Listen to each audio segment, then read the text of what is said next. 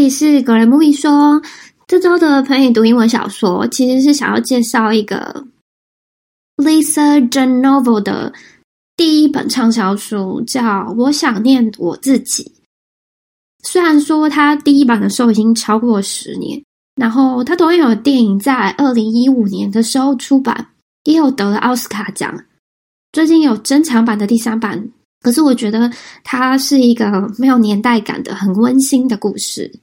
他其实就是在说阿兹海默症初期的症状，还有就是以患者的角度去跟你说他可能发生的事情，还有他的心境。我觉得这一个就是非常的重要。不过我下面可能会跟，我下面可能会跟你讲一些简单的故事，那会有些剧透。他故事开始呢，就是一个 Alice 年满五十岁，然后是哈佛大学的教授。同样，他还是一个闻名世界的语言学专家，所以他到各国去有一些会议，所以他其实是我们说人生胜利组的人。然后，同样他也有很幸福的婚姻，三个小孩，有自己的房子，所以每件事情都感觉非常的完美。可是某一天呢，他在跑步的途中，他就发现他好像脑袋一片空白，完全就是中断。那些可能就是他每天都会经过的路，但是对他来说，突然觉得好像到一个陌生的地方一样。他根本不知道到底回家的路在哪，甚至也不知道这到底是在哪里。所以他那个时候就闭上眼睛，他就希望这一切全部都是梦，然后赶快恢复正常。当然，过了一下下之后，他张开眼睛，稍微有了明确的方向之后，就很快的赶快回家去。然后回到家之后，他就打打开了电脑，去搜寻他到底是怎么一回事。他搜寻了一些更年期的状况，像迷失方向啊、意识模糊啊，或者是。精神错乱这些事情，甚至是情绪失常。当然，这对一个五十岁的妇女来说是一件非常正常的症状。可是，他马上就觉得非常疲惫，又感觉到有点沮丧的瘫在自己的椅子上。隔天，他为了要避免这件事情，所以他就写了一些代办清单给他，怕他会有一些记忆混乱之类。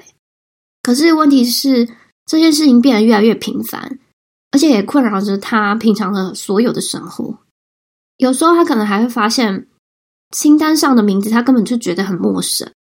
然后就对方写信来说：“哎，你好像没有参加我们要见面的 meeting。”这样，所以他开始非常的心智混乱，因为他一直在出错，所以决定就去找精神医师。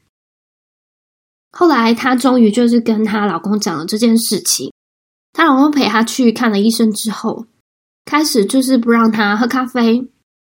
或者是自己出去跑步，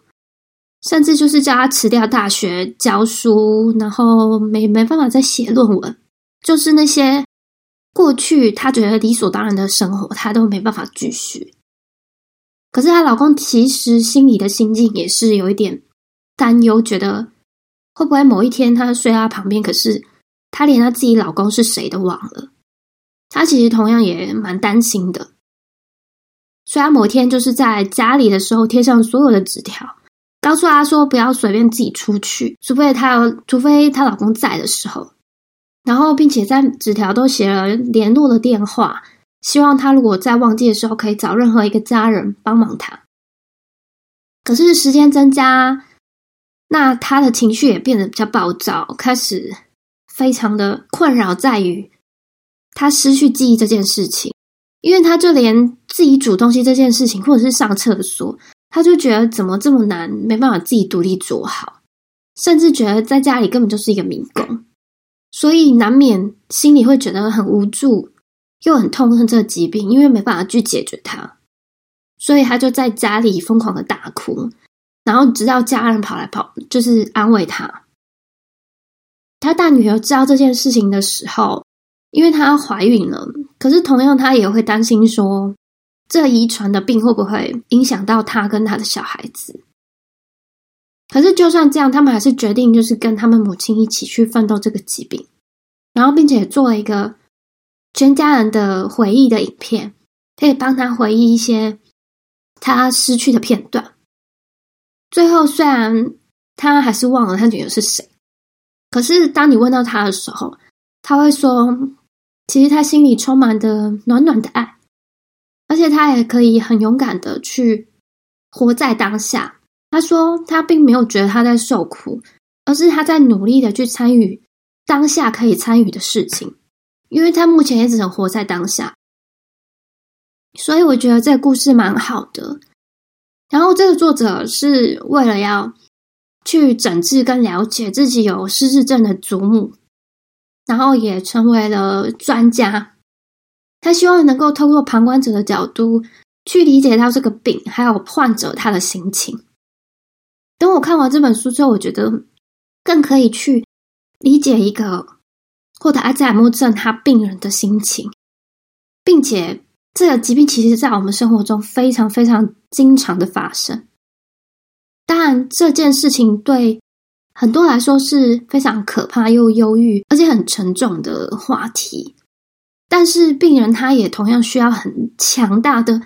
同理心跟同情心，去耐心对待他们。因为本身当事人他会因为失去所有的机能，然后感觉害怕或是挫折，或是觉得很尴尬要被别人照顾。尤其是某些女性，她可能非常骄傲于自己的事业的时候，可是呢，就算你有多大的成就，你还是得要放下骄傲。等到你患了这个疾病，或者是你死了之后，你什么都带不走。就像我一个好朋友，他爸爸，他爸其实。就是房地产跟财富其实累积了很多，因为他奋斗了一辈子。可是他突然有一天突然患了一个疾病，但是他在临走之前，他觉得非常的不甘心，因为他努力了一辈子，可是他却这么早就离开了。他觉得他留了很多财产是给他的小孩，可是小孩子等到经过这件事情之后，他们要去解决所有父亲的身后事的时候，却发现他们要去负担。庞大的遗产费，而且在没有父亲之前，他们不能去动用这些财产。那就真的像我们说的，你死了之后，你真的什么都带不走。可是，虽然这是阿兹海默症是一个非常强大又很可怕的疾病，但是最重要的是，我们要去怎么面对它。有些人可能会觉得自尊心的关系而害怕去让别人去帮忙他，但是我相信爱你的家人。不会觉得你是累赘，不会因为你失去自主的能力，然后就觉得你是包袱，或者是想要摆脱你这样。我相信你身边人一定都会很想帮助你度过这件事情，然后就勇敢的去活在每一个当下每一刻，然后活在你能够掌控的事情上面，因为爱你的家人还是都会在你身边。谢谢你的收听，我的 Podcast。如果你喜欢的话，请继续支持我，这是我的动力。